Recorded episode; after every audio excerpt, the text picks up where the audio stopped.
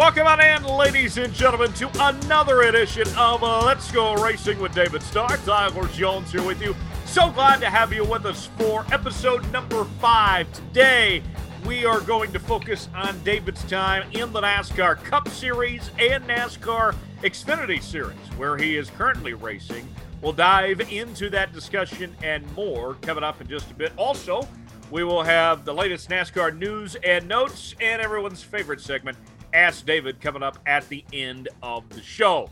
The one and only David Starr with us right now. David, hope you had a good Christmas, my friend. What's going on?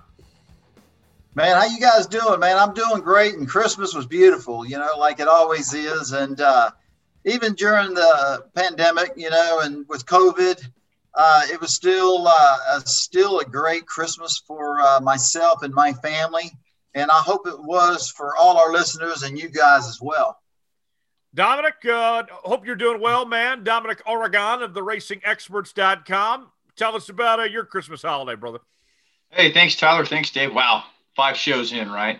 Very amazing. It, it's just flying so fast. But yeah, Christmas was awesome. We got to spend a lot of good time with my mom and dad, my brother Martin, who you all met last week. We got to spend that with my grandparents and my mom's sister family. So we we really had a good. We always do some stuff on Christmas Eve.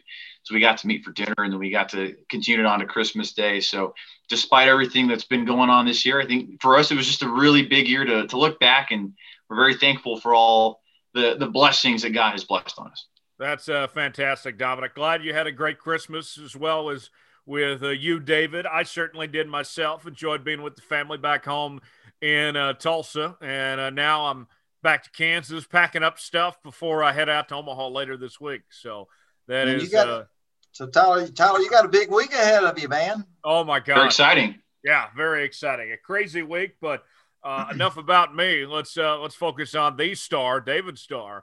And, well, hey, Tyler, let's let's man. I want to, uh, you know, during during talk about Christmas a little bit more. Uh, man, it, it, was great. Christmas Eve, man. I had my mom and dad and and my brother and uh, uncle and aunts and. Um, you know, they, they all showed up at my house and we had a little Christmas Eve, uh, Christmas together, which it was a tr- tradition we do. And uh, my sister was on her way and uh, she had all our kids uh, tested, you know, uh, she just, with my mom and dad coming up to Dallas from Houston, Texas, uh, you know, we wanted to make sure that the, the older ones that everybody, everybody was tested and, and, and clear. And uh, so my sister had tested her kids, and little Chase, who was nine or 10, uh, the results came back. He was positive. So that kind of uh, that kind of threw us for a little bit of a loop right there before everybody came over. But uh, unfortunately, they wouldn't. Her, my sister and her kids weren't able to show up for uh, Christmas Eve to have Christmas with us. But uh, her husband and everybody else did, and unfortunately that happens. And uh, again you know it was good to know that because my parents and my aunt who are a little bit older were in town. And obviously with y'all's parents and yeah. all the all the older people and any anybody you know ourselves uh, nobody wants to get covid if you can help it. Right. Uh, so anyway that was kind of crazy. But man for me uh, waking up uh, Christmas morning was always special. You know, Santa Claus showed up, and golly, man, it uh, he didn't disappoint. You know, the looked like the elves were working; they were busy up there at the North Pole. You know, and uh, putting together toys and stuff. But man, what a beautiful Christmas it was for my family, and I know it was for everybody and you guys too. So oh. a lot of fun when you got little ones. You know, when Santa shows up. Oh yeah, well imagine, yes. That's uh, that's fantastic. Uh, I, I, know what you mean, David. Uh, my mom and sister ended up uh, testing positive, and uh, my uncle did too. So we didn't get to have a big family gathering of sorts like we normally would. But uh, you know, nonetheless, this time still makes you remember the important things of thankful to have family and to enjoy the holidays when you can with one another. And Dominic, I know you had a a good time as well there in uh, New Mexico. Uh, you did you guys get a white Christmas? I know you had some snow recently too, right? We didn't get a white Christmas, but I believe some of the northern parts of the state ended up. We're actually going to be getting snow later this week, so it's a few days late, but we'll have like a, a white New Year's Eve and New Year's Day. I like it. I like it. That's cool. That's cool. They even called for a little snow here in Dallas, Texas. So that's kind of unique. Doesn't happen often, but uh, but anyway, it's uh, supposed to come tomorrow or the next day. So we'll we'll see what happens. Well, well, David. Uh, today we want to focus on your time in the Xfinity and the Cup Series, where uh, you've made a number of starts. Currently, right now, you've been racing um, most recently in the Xfinity Series. Let's start there the NASCAR Xfinity Series, I know it's been known by about a hundred different names from the Xfinity Series nationwide, Busch, Busch Grand National, whatever you want to call it. But the racing has been really good over the years. We've seen some big changes to this series of limiting the cup drivers of how many races they can be a part of and you know adding the playoff element the dash for cash all these different things just t- tell us first off about the Xfinity series. What has it meant to you, and uh, what what do you think of the state of the series right now after uh, all the changes it's been through all these years? Man, you know the Busch series. You know everybody. You know Busch series. Obviously, it's the Xfinity series, but you know a lot of people know it as the Busch series. It was the Busch Grand National Series for so long. Uh, but man, our Xfinity series is just a wonderful series. Uh, you know, when I first uh, made it into NASCAR years years ago uh, in the truck series, you were just, you know, people would always say, "Hey, why trucks? You know, why the truck series?" You know, and I said, "Well, when I had my opportunity to, to drive myself into NASCAR." That was the opportunity I had, you know what I mean? And uh, the truck series really opened up the door, uh, the door for a lot, a lot of drivers that had the ability and the talent and got the opportunity, you know. But once I got into NASCAR and established myself as a a, a, a true racer in the truck series, uh, you know, I wanted more than that. You know, even though I was just so thankful and uh, so blessed and so proud of uh, to be racing in NASCAR and be making a living at it. You know, it was uh, you know your ultimate dream as a kid is to you know, race in the NASCAR Cup Series, you know, Winston Cup, Sprint Cup, whatever you want to call it. It's been through changes as well. So, you know, uh, racing trucks and winning races and being a top guy for a long time, opportunities would come, you know, and uh, looking back on it, you know, Jay Robinson gave me some opportunities to run in the Xfinity Series, Busch Series back then. Uh, you know, uh, had opportunities with uh, uh, with Wayne Day from uh, uh, from the Tennessee, Nashville, Tennessee area, and uh, you know there were opportunities that, that came my way, and I took advantage of some of them because I wanted to get my feet wet in the cars. You know what I mean? I mean, we all when you talk about stock car racing, you know, you want to race stock cars, you know, but uh, so uh, there was there was opportunities that came my way. I took advantage of some of them. Some of them I should have took advantage of, and should have took, but I didn't. That would have put me full time in that series then. But I was uh, chasing a championship in the Truck Series, and I, uh, I at the time I didn't think I was worthy, or, or uh, you know, my mindset at the time was uh, win a championship, prove yourself in the Truck Series, and then you graduate into the next series, which would have been the Xfinity Series. But I have always competed, you know, two, three, four races in the Busch Series over the years. And, uh, you know, I don't remember what year it was back 2000, uh, you know, 13, 14, 15, finally made the jump to go full time in the Xfinity Series. But, you know, As as all of us racers, for the racers that are listening to us, and as a racer, we like to compete. You know what I mean? We want to compete. We want to be in great equipment. We want to work with great engineers and great crew chiefs. Uh, but we want to win and compete. So I, I, I, didn't matter if I was racing trucks or the or the Busch Series or the Xfinity Series or even the Cup Series. Uh, just to be able to race at that level, make a living at it was awesome. You know what I mean? And uh, you know, I don't remember.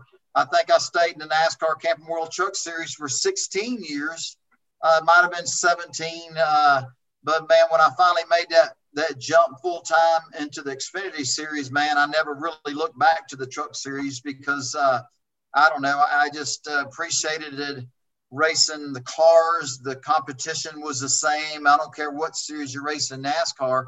The competition is tough, and every competitor racing in the NASCAR Truck Series or the Xfinity Series or the Cup Series, you know, to earn your way there, usually you're a champion, not just one time, but two or three times, wherever, you know, from whatever part of the country you're from. But, uh, but man, I love truck racing. I, I'm really love the Xfinity Series, and I just love NASCAR. It's just a very competitive, but uh, but that that Busch Series, Xfinity Series, very competitive, and you see these kids or people winning these championships in the Xfinity Series, and they become superstars in the Cup Series. You know, so I I really still think that the Truck Series and the Xfinity Xfinity Series is like a stepping stone getting to the Cup Series, the ultimate, you know, everybody's ultimate goal. You know what I'm saying? Well, and like you're you're absolutely right there. Whatever you want to call it, right? The Nationwide Series, the Busch Series. Let's go back to 2014. You were running some races part time in that series, and you never want to say, oh, one race kind of defines somebody, but I think a breakout race for you that year was the Talladega race, running for Mark Smith in the 44 car. You were leading laps within 10 laps to go and finished in the top 10.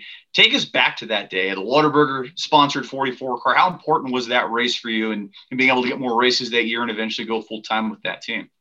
Well, you know, Mark Smith of TriStar Motorsports, you know, he, uh, we've been buddies for a long time. You know, Mark owned Pro Motors and, uh, you know, Mark's motors have won a lot of races in NASCAR, and I don't care if it was the Xfinity Series or the Truck Series, even the Cup Series. You know, Mark was building great engines, and uh, you know, just thinking back, Ron Hornaday won a championship, you know, and had Mark Smith motors under the hood of of that team. Uh, so you know, Mark was always a great friend, and we respected each other. And and finally, we were talking one day in the garage. He said, "Man, you ought to come over and drive a you know, Xfinity race for me. I said, man, I'd love to. And man, we went over there, and uh, you know, he had two or three different drivers at the time. He had a big team, and Mike Bliss was, uh, you know, one of the guys that I've raced in the in the truck series for a long time. And Mike was over there driving for Mark Smith on the Xfinity side and running, running good, running really well. And I think Eric McClure was also another driver. Blake Koch, and when Mark gave me the invitation to come over, run over, run a couple races, you know, uh, man, his cars were fast, and uh, man, we ran good for the for the equipment and the budget that we were working on at the time, you know. And I remember talking to Mark, you know, I think we finished, I don't know, 15th, 16th, 14th, and ran really well in a race. And you know, Mark said you ought to consider, you know, coming over here racing full time with me. He said, uh, think with the, you know all the partners you have currently and us working together, we could probably build a, a pretty good team together, you know. And uh, at the time, Toyota really helped us a whole lot. And Mark would say, you know, when you're driving my cars, you know, I, we feel like Toyota brings more knowledge and more information to us when you're in one of my cars, you know. But, uh, but you know, most people, I don't know if most people know this, but uh, you know, when I was driving for TriStar, we we wasn't a caliper team that was a winning team. I would say we were probably a 13th to 20th place team every week, you know, and uh, with the budget we had to work on. Uh, but you know, when we went to Daytona and we went to Talladega, you know, that's the great equalizer. You know, I always say, you know, Bristol, Martinsville, racetracks where you have to use the brakes, do a little finesse. You know, you got to drive the car um, uh, you know, it kind of puts it in the driver's seat per se. And, and when, especially when you go to Daytona and Talladega, it's the great equalizer. So, you know, every time I would drive one of Mark's cars at a super speedway, whether it be Daytona or Talladega, we always re- really was in the mix right there at the end of having a shot at winning a race, you know, with a team that usually didn't have a shot. And uh, so, man, that day was special. Uh, you know, I remember running these super speedway races in, in one of Mark in Mark's cars.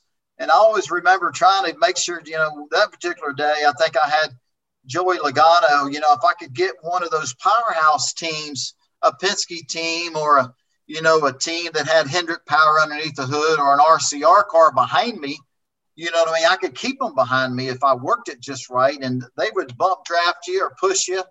And man, I think that particular race, uh, uh, I think Kasey Kahne, I think it was Kasey Kahne. We worked well together that race, and uh, and he did a lot of pushing. And uh, man, I, I kept him behind us, so we ran up front and almost had a shot at winning the race. Uh, y'all know how it is when it comes down the last two or three laps of Daytona and Talladega. It's every man for itself, you know, and you're blocking and, and trying to do the the right thing. And uh, but man, it was just driving for Mark on those super speedways. We had a shot three or four, maybe five times of winning, and that that's all you can ask for. You know what I mean for a team that's under budget like we were. But man, I I remember and and cherish those moments like uh, like they were yesterday because uh, you know when when you work on the budgets that we obviously work on.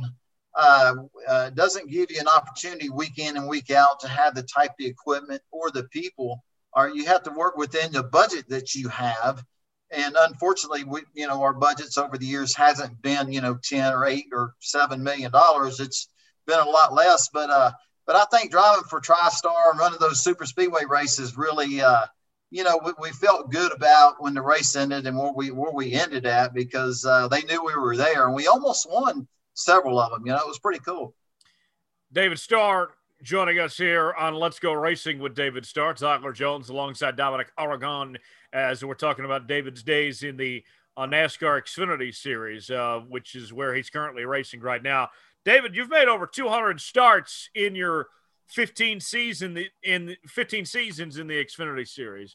And one of the things I noticed from just talking to you, doing interviews when you'd come to Kansas Speedway this past year and such, was just the respect level you have and admiration for these young guys like – the you know Austin Cindrics or Chase Briscoes of the world. Just that uh, you know the respect level that's there is is that something that you look at with these guys is that you know just an admiration of sorts that you know wow this, this guy can you tell from your vantage point the guys that are going to be elite that are going to be stars and such is there that respect level go both ways do you, do you get to uh, you know, exchange notes or exchange words, have some advice for those young guys at times. What's it like just being around some of these young guys and and seeing them move up?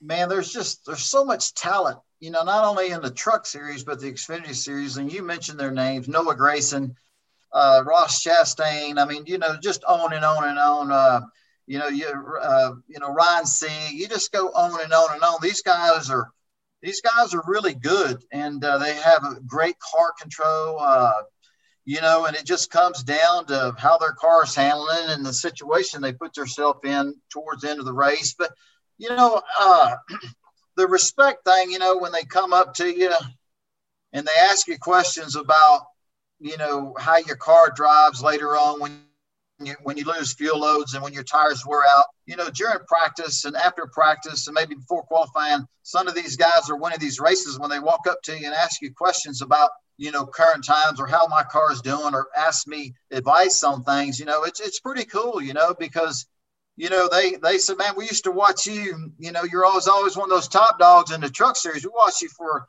a long time, you know, and before we even made it to NASCAR, and and now that they're there and now that they've been fortunate enough to be driving for, uh, you know, for uh, Richard Richard Childress or uh, Roger Penske or uh, you know Jack Roush, uh, you know, it's kind of cool to have that respect there. But I watch them race on the racetrack.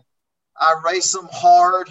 I race I race them with respect. You know, everybody. You know, it's like we all have jobs to do, and our job is to beat and bang and to get everything out of the equipment we have, you know, and, uh, you know, if I got a 20th place car, I mean, I'm going to try to get 16th, you know, that's just the, what's built inside of us.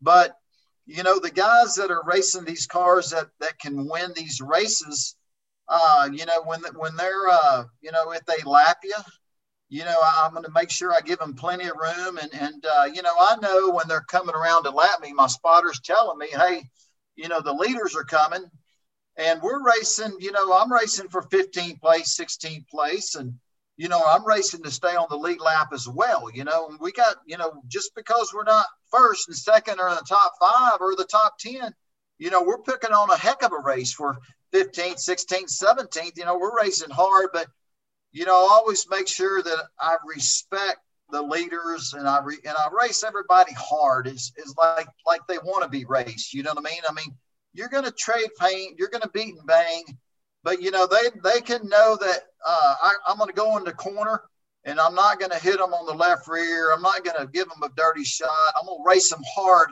but as clean as I possibly can. And I think over the years, you know, you gain that respect and the things happen. But man, I have a lot of drivers that I race with that, that aren't racing for the wins, that are hard, that racing hard. They always come up to me, man, Star, we, we love racing with you because man, you races hard. You know, I said, well, hell, that's what we're supposed to do. You know what I mean? We're supposed to race hard.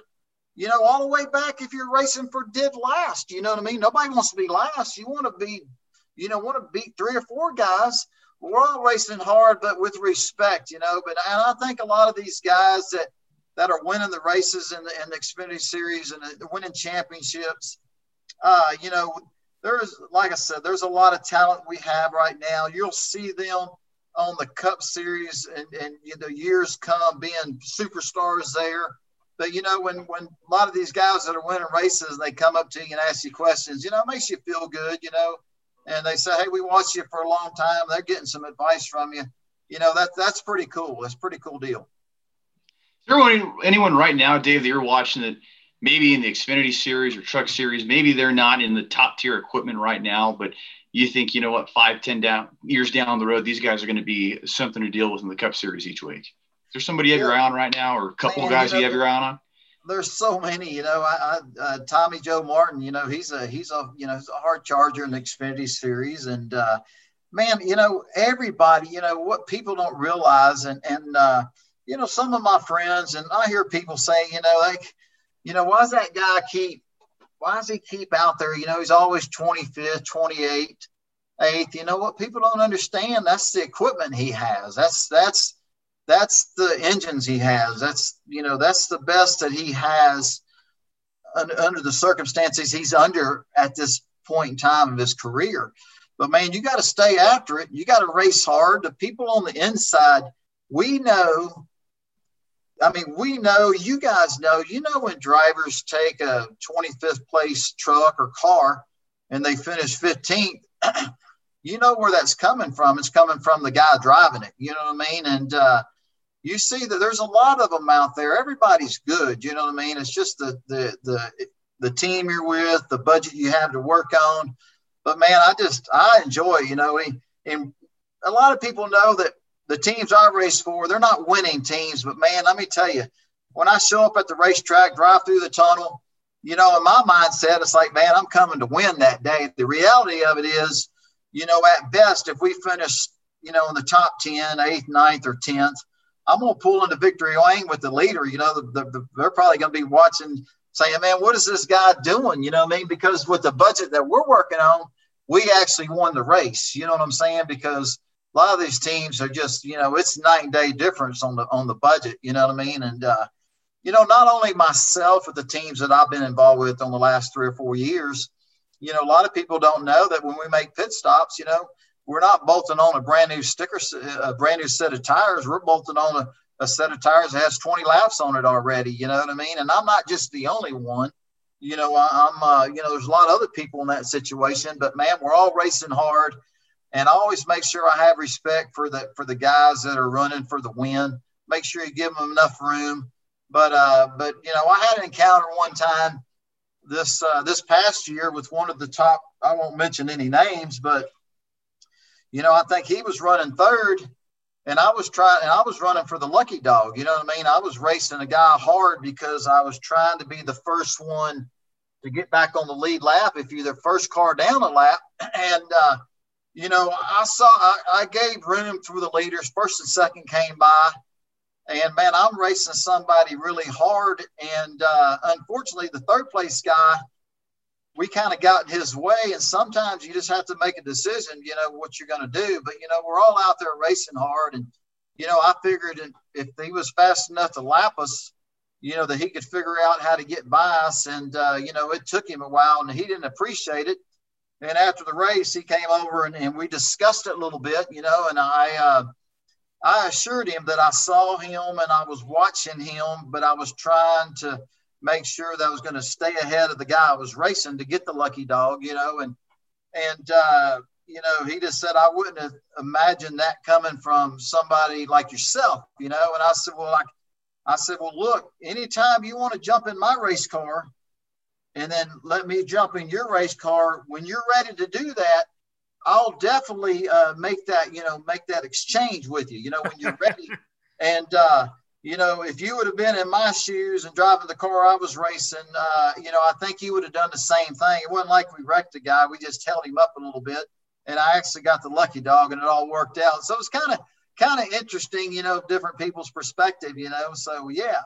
So everybody's racing hard and there's a lot of young, good talent in NASCAR and the truck series and the Xfinity series. And, uh, you know, you see, uh, the, the people watching on TV doesn't always get to see you know, the guy, you know, the good guys. I mean, there's a lot of hard racing going on in the back of the field where people don't get to see. And, and, uh, you know, I know the guys that are really good because I know the type of equipment they have and what they're doing with it. You know what I'm saying? Absolutely. Absolutely, David. Uh, you mentioned earlier that the goal for everybody is to get up to the Cup Series and race in NASCAR's highest level.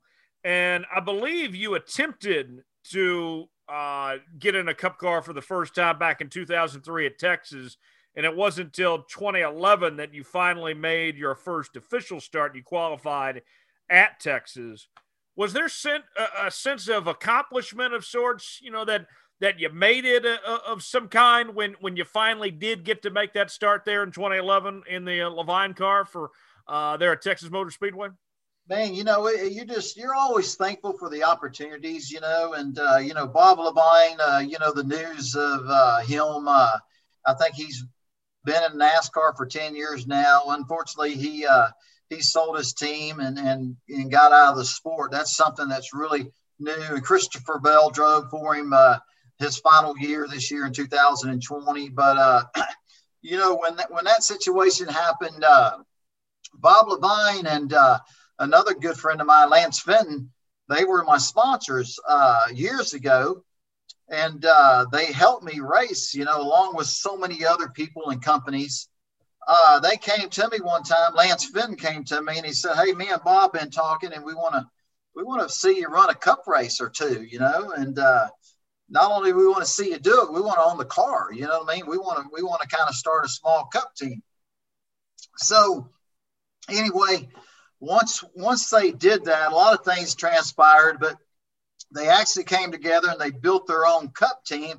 It was called uh, Leavine Fenton Racing and brought on Wally Rogers as a crew chief. And our first race week that we showed up at to attempt to qualify was the Texas Motor Speedway. And man, to, to make that race at my home track was really special and really cool. And and we were pretty competitive. You know, we ended up uh, you know, I learned a lot about those cars quickly. Uh, uh, uh, we came on turn four, and man, I, I, I, was racing somebody, and I brushed the wall a little bit with the right with the right rear tire. And it was just enough to bend the bend the track bar. I think we bent the track bar, and we bent the right rear shock. And uh, the car wasn't driving that great. And they said, "Hey, you need to pit." And they pitted. And they said, "Hey, we think we ought to call it a day because it's not worth it uh, with the car that things are bent bent up underneath it. Uh, you know, jeopardize wrecking the car, hurting the car, and uh, you maybe maybe jeopardizing one of the leaders out there. So, but we ran half the race, and man, what a that was really a cool. Uh, that was real cool. You know, that was uh, that was really cool, and and to see what Bob Leavine went on to do in his career as a NASCAR owner was really special. You know. Yeah, and you made four starts that year in the Cup Series. And when I think back to circling back is Bristol in August, that was the first time you'd run to the distance in a Cup Series race. But more importantly, you did lead two laps that night. Do you remember ever leading that race? I know it was during cycle of green flag pit stops, but did you ever sit there for a second and think, wow, I'm leading a Cup race? Or did they ever relay that info to you? It was kind of cool, you know, just small stuff that happened, you know, like at the drivers, uh, the driver intros going back to the, our first race at Texas, you know, uh, I remember Jeff, Jeff Gordon came over and he said, man, I, I knew you'd eventually get here, you know, I said, well, man, Jeff, I appreciate that. He said, well, I've been watching you for a long time and I'm surprised it took this long. And I thought that was kind of a compliment coming from Jeff Gordon, you know, cause, uh, he was a friend and, and just uh, somebody I really, looked up to, and I thought he, he he had done a lot for our industry, our sport. You know, I mean, he was on Kelly and Regis. You know, he was on national. You know, he just did so much that brought so many new eyes to our sport, and uh, you know, I really just respected Jeff Gordon and and to, to kind of be, be we befriended each other and to have him say something like that to me was really something I always kept near and dear to me and don't talk about it much, but that was kind of a cool thing. And and you mentioned the Bristol race. You know, Bristol was cool, you know, because uh, we'd have always run strong there in the truck series. And, uh, you know, I remember, uh, you know, you our car was really good. And I remember uh, having a great car. You know, we usually ran the bottom of the racetrack, but our car on that particular day worked really good up up against the wall. You know, I could really charge, drive off into the corner real good. It flowed up to the wall, and man, that thing would rotate, and I'd get back to the gas, and man, it had some good forward bite, and man, it was awesome. You know, I, I, I uh, one of the things I remember about that race, I don't remember leading those laps, Dominic, like you were saying, but I think Tony Stewart followed me for about 50 laps. You know what I mean? A long time. And uh, you know, he I could feel him back there. He was beating and banging on my rear bumper, but he couldn't pass me because I had the preferred line and my car rotated well. And I could get back to the gas quicker, and man, I'd shoot off the corner. I had really good forward bite, you know, traction off the corner.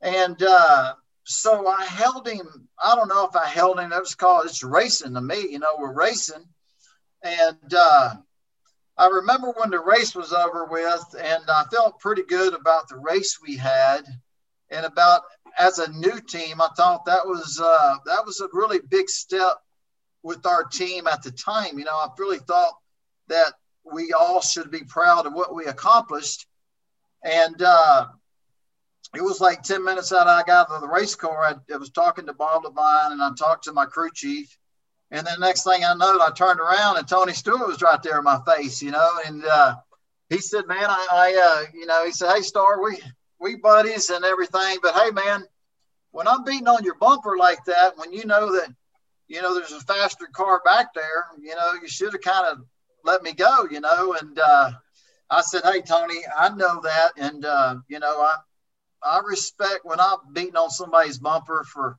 20 laps, they they give me a little bit. You know what I'm saying? But I said, hey man, you know, I, I apologize. I said, hey Tony, I, first of all, I'm sorry I did that, but I said, man, I was excited because I was holding you off, dude, and uh, and you know what I mean for uh, for me to be able to hold Tony Stewart off for 50 laps. You know, man, I was I was living it up, you know, and I was honest with him. I told him, and, and he said, "Hey, you're going to continue to race with us, you know, uh, you know, on this cup side, you know, you got to understand when to let people go, when to not let them go. And I said, uh, well, I can assure you, next time that you're beating and banging on my rear bumper, I'm going to give you a little bit more space than I did tonight. But you know, I just want him to understand it was a big moment for me, and I uh, I wasn't going to just move over and let him go. I was going to hold him off as long as I could, you know. And we laugh and talk about it now, you know what I mean. But, uh, but that was just a special time, you know, for us to be that competitive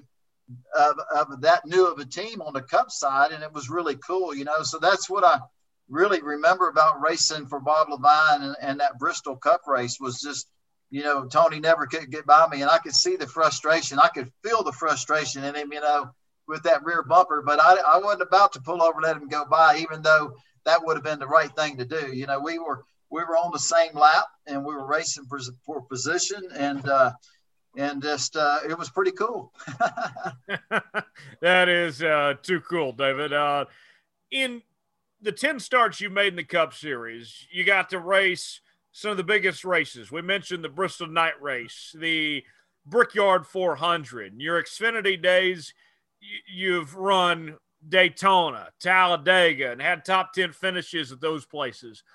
What's it like stepping into these upper echelon of races or bigger name tracks of sorts. Your Daytonas, Talladegas, Darlingtons, you know, the, the Coke 600 at Charlotte, or, you know, we mentioned Brickyard 400. What, what does it mean for you? Is there a, a certain level uh, of step up that you get when you enter some of those bigger name races or bigger known tracks of sorts?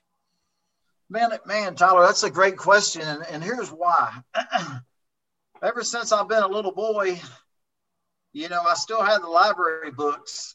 I still have them in my office from the library from uh, Stovall Junior High or you know my high school days of reading about Richard Petty and you know and and uh, AJ Foyt and David Pearson and you know Darlington, South Carolina, you know uh, Daytona, Talladega, you know Indianapolis Motor Speedway. You know you've read about these racetracks and how big these races are. And, you know, I, I had an opportunity to run some of those races you know, over time when I was already established in the sport and been a NASCAR driver for a while, but you know, it's um, you know, it, it's it's just something that, and personally, I don't share this with a lot of people, but you know, when you're on pit road or you're in the garage, you're getting ready to practice, or you're going to qualify right before the race starts, you know, it's just you know, you're just so thankful, you know what I mean? Almost to bring you to tears, you know, and uh, it, it's, it has that much meaning to it. you know, I can assure you that, uh, you know, am I digging a little bit harder for that race because it's, it is the Indianapolis Motor Speedway racetrack or the Brickyard 400? I can assure you not because, man, anytime I, drive, I jump in a race car, man, I'm giving it all I got. And just because it's Darlington or Daytona or or the Indianapolis Motor Speedway don't don't you know I'm not going to say that there's a little bit more I left on the table or, or had. I mean I, I give it all I got every time I get in a race car, but uh but man just the self, you know like I said it's hard. You know it's like a tennis player. You know you grow up as a kid and and that's the sport you love. Your dad was involved. Your mom and dad played it. This is something that you just dreamed of and you practice, you know, you know, you go through school, college, and you're playing select tennis. But man, when you finally, finally make it, and man, one day you find yourself playing at Wimbledon, you know what I mean? You know, people that, you know, you don't even have to win Wimbledon, but you're there competing. You know what I mean? It's just, golly, it just, there's so much meaning for you for you. It's just hard to describe it. You know what I mean? What uh, your personal you know what what it means. I can assure you that it, it means everything to me. I don't really ever you know uh, talk about what it means, but I can assure you it's really really really special. Yeah, well, and, and uh, just from a journalist standpoint, Dominic and I, when we've covered these big races, we've kind of felt that same sense of arrival that we're here um, it, it's pretty special, uh, to say the least. Uh, so I, I, totally get where you're coming from, Dominic. Uh, let's uh, let's talk sim racing, shall we? Sure. Well, before we talk some sim racing, I just got to add on to that. I know what you guys mean because like going to the Daytona 500 or just going to any race in, in general, NASCAR is not big here in the state of New Mexico. So it's awesome. I, I feel like I'm representing or having New Mexico on the stage there because there's not a lot of people from our state that that do go to the races, and there's not a lot of competitors from here. So it's something I take a lot of pride in, and, and, the guys from ESPN Radio Albuquerque when they work with us and when they go to the track, I know they take a lot of pride in that too. Like, hey, we're the only guys from New Mexico here, but yeah, there's there's that that pride that comes with being from the land of enchantment for sure. And you David kind of touched on some stuff from earlier this year and when we had the pandemic and the two month break with NASCAR, we saw a lot of the guys hop on iRacing and do some of these pro invitational races and and do the things through the iRacing platform. Is that something that you've ever had interest in doing or or hopping on to do a virtual race car? Man, not not really. You know, when I was a kid and uh you know, I remember at the roller skating rink they had a, a, a race car uh, game and and man, I golly, you know, I think I stayed on that the whole time the skating rink was open. You know what I mean? And uh, fed it a lot of quarters. Uh, and I was really good, but you know, sometimes I'd have an audience. People were watching me, and you know, when they when the skating rink had a all night skate, you know, they had a pinball competition, a foosball tournament. They had that race car tournament, and I would win it every year. But you know, the sim racing, you know, I, I, I want to say I, I, believe I'm kind of old school. You know what I mean? Because uh, uh, you know, I, I just think about how cool that is. Uh, that, that there's, you know, the sim racing, and how big it is, and how big it's gotten. you know, I look back years past, I remember Timmy Hill coming up to me at a racetrack and he said, Hey, David, you ought to, you ought to jump on and race with us on a Tuesday or Wednesday night, you know. And I remember telling Timmy Hill, it's like, man, Timmy, I don't have time for that, man. I'm working on our race cars at a racing school, and you know, maybe I'm doing something for one of my sponsors.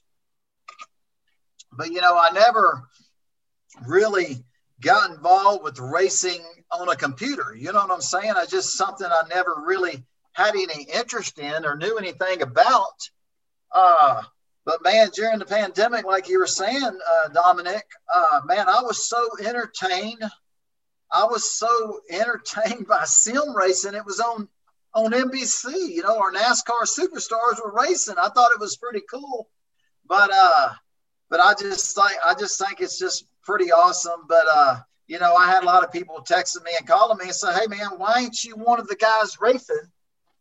And you know, and, and what I would tell them was, I mean do you think I'm just going to go get a simulator and just plug into iRacing and think I'm going to beat these guys? I mean, Timmy Hill been doing this for years, you know what I mean? And uh, you know, it looks cool and I'm watching it on TV, but it's harder than it looks, you know what I mean? And then uh, you know, I seen y'all seen what I seen, and then you uh you know, they started bringing in Clint Bowyer and Jeff Gordon you know, I was like, man, I was so entertained by Clint. And I'm thinking, hell, that's me right there. You know what I mean? Hell, he wasn't very good at it. That's me. You know what I mean? So, anyway, I just thought it was awesome that NASCAR, uh, you know, NBC, Fox, whoever it was, and all the drivers.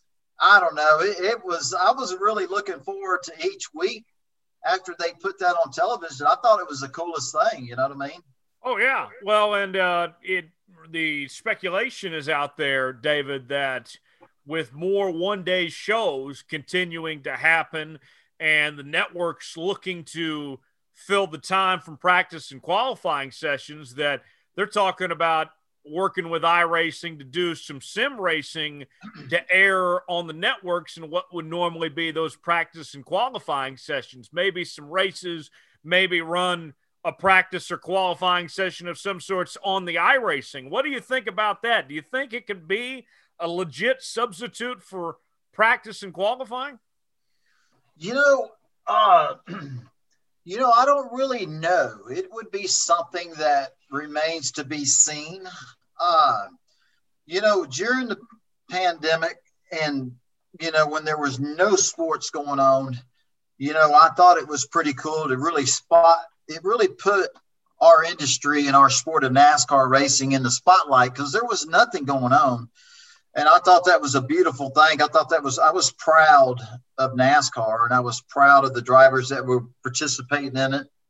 Um, you know, and the way I look at the sim racing today is, uh, you know, I'm always, you know, being from Houston, Texas, uh, there's a short track there, Houston uh, Motorsports Park. Gina Schald's doing a great job promoting the racetrack, and and I'm always, you know, even even when I get done racing, no matter where I'm at in the country, I'm looking for a dirt track. I'm looking for a short track, asphalt track somewhere.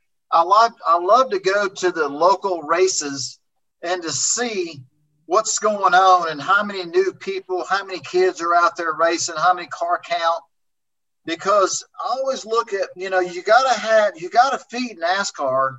The talent comes from the local dirt tracks, it comes from the local asphalt race tracks. And, you know, sometimes I'm concerned because I hear more about the, these short tracks around the country.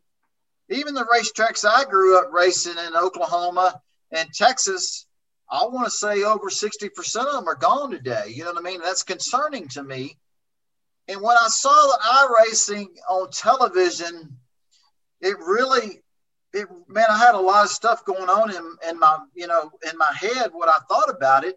And one of the things I thought about was, man, what a way to show young kids, you know, hey man, get on iRacing and compete against each other. You know, people from all over the world could jump on that race against each other. But I think that's cool. And when you're really good at it, and you love it that much and you're passionate about it, maybe that 10 year old kid or that 14 year old kid will say, Man, dad or mom, I want to go to a real NASCAR race. I want to go to a local short track. I want to go, you know, it kind of, it's kind of a, a, way to bring in new people to expose them into our sport and to have the future of, you know, future racers. You know, maybe it drives a, you know, a 12 year old girl or a 14 year old kid to the local dirt track, gets them involved. And next thing you know, you see them doing really well and they climb the ladder. Next thing you know, they're in NASCAR. So I think not only sim racing, I know it entertained a lot of people because it entertained me. But the but I think the bigger picture is it's kind of a, an avenue to bring expose our sport. You know, whether you make it to NASCAR, IndyCar racing or not, but I think it brings kids to a local racetrack and whatever part of the country they live in. So I think that part of it's awesome. You know what I mean? And uh, so I think everything we're talking about sim racing, uh, even though I don't personally do it, I think everything about it is a positive, great thing. I think you're absolutely right, Dave. And I think with what Tyler's talking about too, how next year might be more of a staple, something we see on NBC Sports Network or Fox Sports One. And if they're expecting some of the drivers in the Xfinity and Truck Series to be a part of these races midweek, it sounds like we're going to have to get trained up, get you trained up on doing some of these sim races. Absolutely. You know, there's a there's a local racer down in Houston, Texas, named uh, Ryan Luza, and uh, you know I didn't know this, but uh, I was down there watching him race not that long ago, and and uh, his uh his cousin Eddie loses a friend of mine, and uh, Eddie said, "Hey man, you uh, Ryan's racing tonight. I race, and if he wins, he wins a hundred thousand dollars." I said, "How much?" He said, "If he wins, he wins a hundred thousand dollars." I'm like, you know, I couldn't believe that Eddie was telling me this. You know what I mean? So these i racers that are really good and they have been doing it a long time, these guys are really, really good at i racing and Ryan Luza is a really great race car driver, uh, a real race car driver, and he's a really great one of the stars in this iRacing deal. And I had no idea that iRacing that that if you won the championship, there was that kind of money involved. So man, you're talking about this sim iRacing stuff. It's big, you know what I mean? And and uh, you know, I wouldn't be surprised, Dominic, to, to if you saw the iRacing, like you said, to to, to kind of cover up for maybe not having qualifying and not having practice. So it's a lot to, that remains to be seen. Yeah. So we'll see what the future holds. But I think everything that I know about iRacing is, is a great thing for the industry. Well, uh, Dominic's already got you a uh, star, David Starr podcast card designed and everything ready for you when you're ready to do uh, some iRacing, we'll uh, definitely have that set and, and uh, good to go. I know one thing Clint Bowyer entertained the heck out of me, man. I laughed and laughed. I, oh it yeah, was, it was man, unbelievable. You know what I mean? Heck, he got a he got a job out of it, pretty much. Well, uh, absolutely, and the drivers were getting mad at each other. It was uh, it was it was real. You know what I mean? It was pretty cool. no it was, yeah, Dave. If you're ready to take that plunge, we'll help you get trained up. I do run not in an iRacing league, but in its predecessor, NASCAR Racing 2003 season, in Ryan Lusk's BRL league. So he told me to give you a personal invite. We'll get you trained up for, for the iRacing stuff. There we go, man. Let's let's we can all do it. There you go. Hey, there we go. I'll I'll jump in too. We'll we'll all race against each other. Uh, David, a couple more things before we get out of here today. Time for our NASCAR news and notes. Dominic, what do we got this week? So every week on this podcast, we break down some of the top headlines around the sport and around our industry.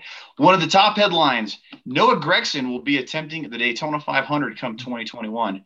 Gragson will be attempting to make the Beard Motorsports entry into the Daytona 500, attempting for his first Cup Series race alongside Chase Briscoe. Gragson replaces Brendan Gaughan, who had been running for that team for the last few seasons. If he's able to make the race, that'll be again two drivers, him and Chase Briscoe, making their Cup Series debut in NASCAR's biggest race. Let, let me let me ask you real quick before before David jumps in. Is Hendrick going to back him on that, or is it just the the equipment of that team? So I, I, don't recall for sure, but I know in the past that team has had some Richard Childress backing with engines. I know Brendan Gaughan was able to leverage his relationship with RC on being able to get some decent equipment. So that I don't know. That's a really good question. What do you think, David? Well, you know, I'm excited. You know, uh, that's a good opportunity for Noah Gragson because, uh, you know, my buddy Brendan Gaughan, who uh, hopefully is going to be one of our guests here real soon on our on our podcast here man, Brendan, he was so entertaining in that car. I mean, you know, uh, you guys remember, you know, he had a shot at winning the Daytona race, uh, not Daytona, Talladega. And when I would watch him, because he's a personal friend, uh, that Beard Motorsports race car, they would run those super speedways. And man, I was always watching Brendan because he's a he's a great race car driver. And man, he uh, I'm like, man, he's gonna he's gonna pull off an upset here. You know, I really thought watching him in some of these super speedway races that he had a shot at winning. And, and you guys saw him.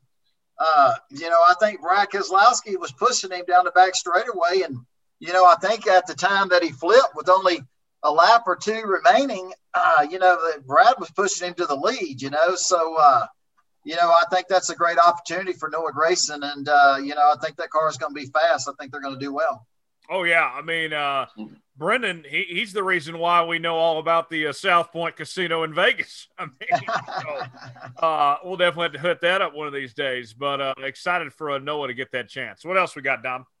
I will say they have a great bowling alley there. I took my fiance Kim a couple of years ago. We ended up going to the bowling alley. We had a really good time there at the South Point. So yeah, a lot of fun there. But how much does your favorite NASCAR driver make? According to the website Mark Go Watch, they released the top five earners for the NASCAR 2020 Cup Series season. Martin Truex Jr. earned a combined $11.5 million in earnings this last year. Kevin Harvick, fourth at $12.2 million. Denny Hamlin, third most with 14.6 million. Jimmie Johnson, 17.6 million combined earnings. And Kyle Busch earned the most with $17.8 million. Again, this is according to GoBankingRates.com, ranking the five highest earning drivers in the NASCAR Cup Series, active drivers, that is. David, is that kind of the numbers you thought they'd be? man, it's uh, that's impressive, man. Wow, you know that's that's that's impressive. That says a lot about our sport. Uh, you know, NASCAR and and and our, our our sponsors. You know what I mean? And uh, man, that's uh, wow, that's impressive. Uh, the only thing I'm disappointed with that list is I'm not anywhere close to it, but uh, yeah, that's about you know that's about right. You know, with uh, you know those top guys. Uh, you know, you're talking merchandise. Uh, you know, our our sport with the following and the fans and uh, the merchandises and race winnings and uh, the endorsements. It, it's uh, I'm proud to hear those numbers. You know what I mean? Because uh, that's that's really uh, that's pretty strong for those those top five guys, and uh, that's pretty awesome. Some other NASCAR headlines too from this past week. We might have another rookie running for Rookie of the Year in the Cup Series. According to Adam Stern of the Sports Business Journal, Anthony Alfredo is in talks with Front Row Motorsports to try and possibly fill the vacant seat in the number 38 car. If he is chosen for the ride, he would be replacing John Hunter Nemechek, who moved down to the NASCAR Truck Series for 2021 to run with Kyle Busch Motorsports. Alfredo ran some races for Richard Childress Racing in 2020 in the Xfinity Series, posting nine top 10 finishes in 19 races. David, what do you think about uh, Alfredo potentially going full time in Cup with Front Row?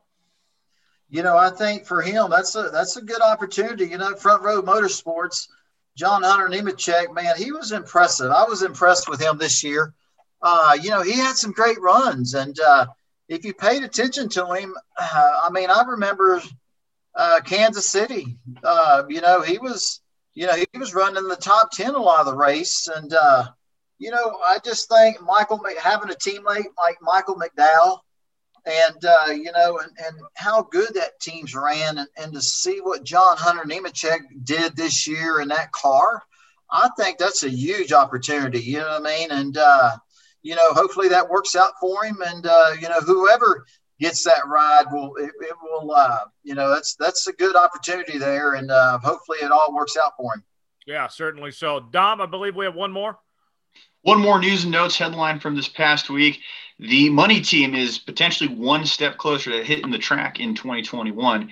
That's the team that is co-owned by Floyd Mayweather. They are in advanced talks, according to again Adam Stern, the Sports Business Journal, on forming a new partnership with Spire Motorsports that would potentially help pave its way and make their debut in NASCAR's Top Series in 2021. This is a team that has been talked about over the last couple of years. There's been some renderings out showing that they could take the number 50 car in the Cup Series. No driver has been announced. Nothing else has been said on this. Again, speculation at this time. But if Adam Stern is reporting on it, 99 out of 100 times, it is correct. yeah, and uh, and David, we, we, already know about Michael Jordan uh, being an owner this upcoming year. That'd be big to have Floyd Mayweather, another uh, big time sports figure involved in uh, the NASCAR community. You know, that's just uh, that's really cool. You know, uh, having you know obviously Michael Jordan and you know to come into our sport with Denny Hamlin to have a you know a team like they're going to have and have Mayweather Floyd come you know talk about you know, I've heard these rumors, but you know, it, it just says a lot about our sport uh, that other superstars from other, you know, sports uh, want to be part of our industry. You know what I mean? And I just think it's just it's good for all of us that are involved. You know what I mean? It uh, it just lets our know lets everyone know uh, the health of our sport is doing well, and uh, these superstars again of these other major sports uh, want to be part of our NASCAR racing. So I think everything is wonderful about it, uh, and I think it's good. And uh, I got my fingers crossed that it works out for them. You know what I mean? I think that'd be a great partnership. Yeah, that'd be uh, that'd be great to see.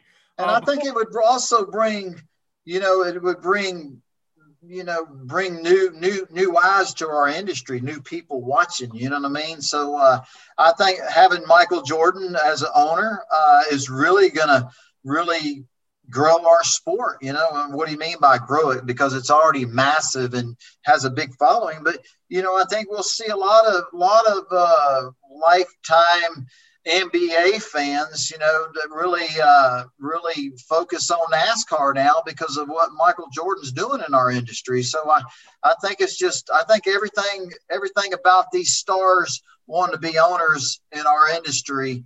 I think everything about it's a great thing for all of us. Oh yeah, I mean Brad Daugherty's been great for the sport for a long time now as a, as a former NBAer, and and you raced for Randy Moss in the Truck Series, so uh, the more the merrier. That's uh, that's uh, great to see. So, David, before we get out of here today, time for our uh, final segment, Ask David, where you submit questions to us on Facebook, Twitter, and also in the email inbox at uh, starpodcast at gmail.com is where you can send us uh, some mail there. And uh, our first question, it uh, it comes from Troy, and Troy says you mentioned earlier, David, about – that uh, back in the day at the roller rink that you'd play the NASCAR video game and such. Well, uh, Troy wants to know do you still go roller skating? I bet you know who's asking this, lol. that's awesome, man. oh, I, I, that's a that's a great question. You know, uh, man, you know, for most people that don't know, you know, every, you know, uh, when I was a little kid growing up, you know, everybody goes to the roller skating rink, and uh, you know, I think I might have been five, six, seven years old, but uh, you know, it's pretty, pretty, pretty bad when the people that own the roller skating rink tell your parents, "Hey, don't bring this kid back anymore because he's terrible." You know, uh, you know, I was fast skating, knocking people down, and getting into fights. You know what I mean? And uh, and uh, so they kicked me out. Couldn't you know, I don't remember how long it was, but when they finally allowed me to come back to the skating rink, and next thing you know, I'm, I'm back to my same, uh, you know, back to my same uh, problems. Uh, you know, the the when the uh, owners of the skating rink called my parents again to come get me, uh, they said y'all should consider putting David into speed skating. You know what I mean? He has a lot of energy, and uh, so they did uh, so you know, for uh, that's how I burned off a lot of energy as a kid. I, I speed skated, you know, and uh, I got pretty good at it. And uh, man, I raced all over the United States.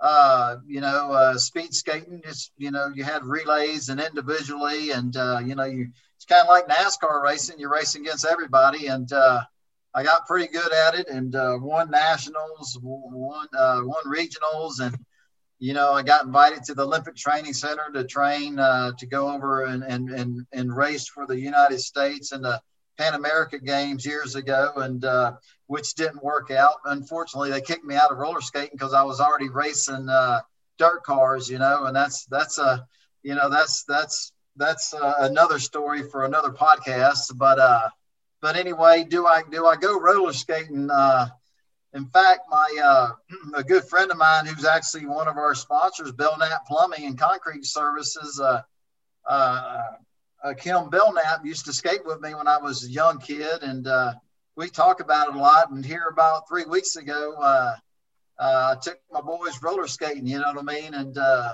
it, it's a lot of fun. But man, you're talking about a great workout. And you know, everybody talks about Morgan Shepherd. You know, you sometimes you see Morgan break out his roller skates at the uh, at the racetrack, and you know, and uh, I'm thinking in the back of my head, if these people only knew that I'm a champion speed skater, you know what I mean? They'd probably give me a hard time. But uh, I, when when I see Morgan uh, roller skating over the years, I would always kind of chuckle in the back of my, you know, laugh at, at myself uh, because, uh, you know, I really wanted to be out there, have my skates too, and go out there and skate with him. but, uh, but yes, I, I still, uh, I, uh, I go every once in a while and, uh, and my kids love it. So it's kind of fun. That did not go where I expected it to. I, Same. I about David today. I, am not much of a roller skater myself. Dominic, are you a roller skater? No, I could probably pick it up if I really tried, but I'd probably fall on my butt like a good 200 times before I mastered it. Not even mastered, just get the hang of it. man, we uh, went what? over my parents. You know, we man, we went.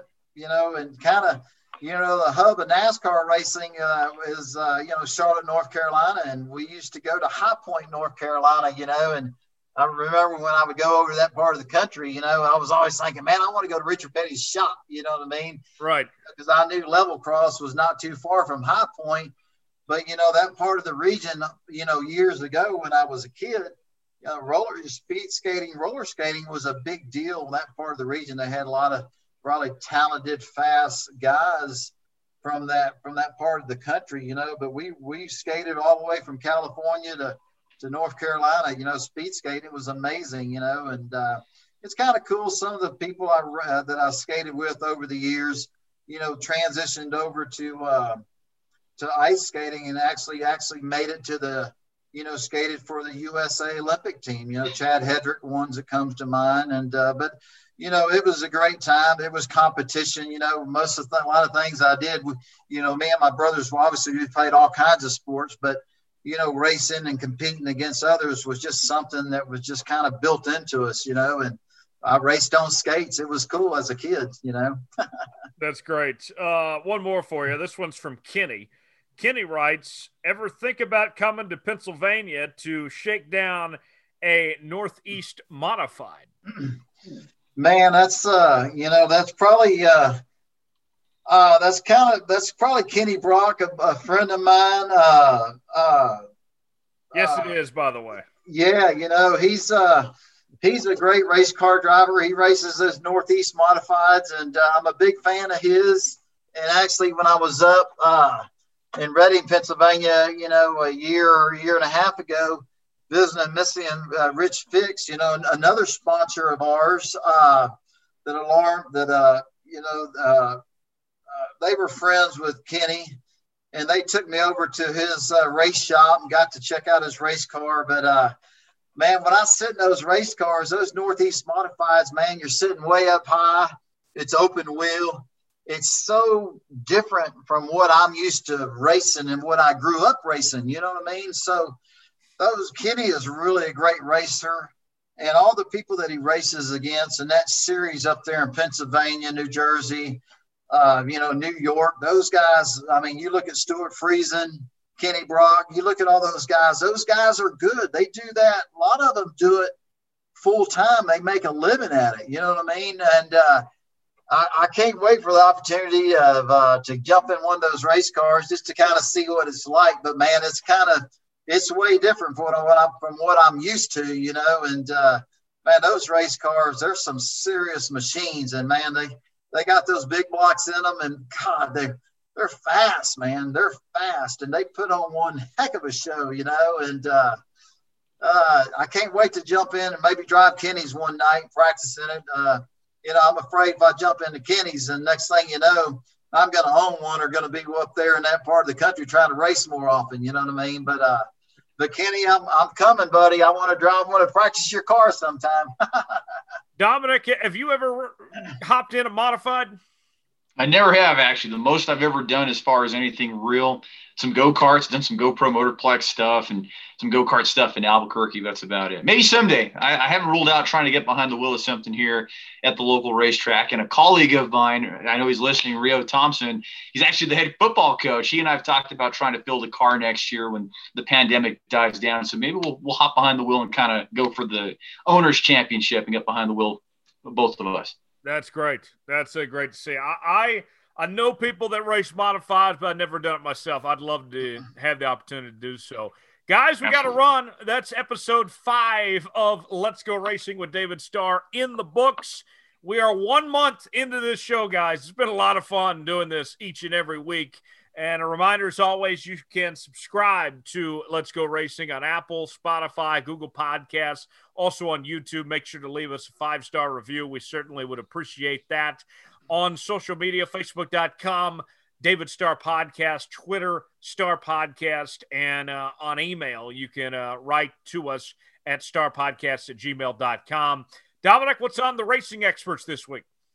We'll continue to cover the daily happenings of our sport. And we say it every week. Follow us on Twitter. We do a lot of giveaways with some autograph memorabilia and some race used materials. So if you like to win some NASCAR race used material and autographs and anything that you can think of around the sport, we're your go to place. All you got to do is just follow and play by the rules.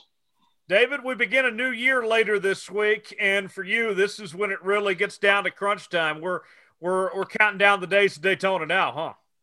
Yeah, no doubt about it. You know, uh, you know, I was on the on the phone all day today with some of my sponsors and talking to some new companies and uh, you know trying to get in touch with uh, some companies and some people. You know, right now after Christmas is over with and until you know New Year's, you know, a lot of people aren't working right now. You know what I mean? So it's kind of uh, you know, I got to have some couple meetings tomorrow, and uh, man, it's. Uh, I surely I, I love Christmas and enjoyed Christmas. And uh, man, this morning, man, I was up bright and early and on the phone and uh, you know just uh, trying to uh, trying to just to get with our sponsors and uh, you know we, we want to have some news to release here in the next three four five weeks and what what our season looks like in 2021 and you know i hope every all our listeners first of all thank you for spending time listening to us talk about what what we guys love.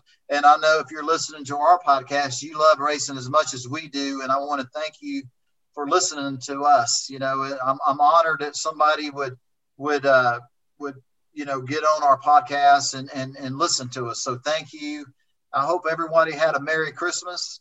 And I, you know, and I know we're all looking forward to uh, 2021. You know, I, I, don't think there's ever been a year where uh, uh, that we're all going to celebrate is is best and and to be excited to see a year move on and move on to 2021. So I hope everybody has a happy new year. And uh, I'm looking forward to good things for everybody in 2021.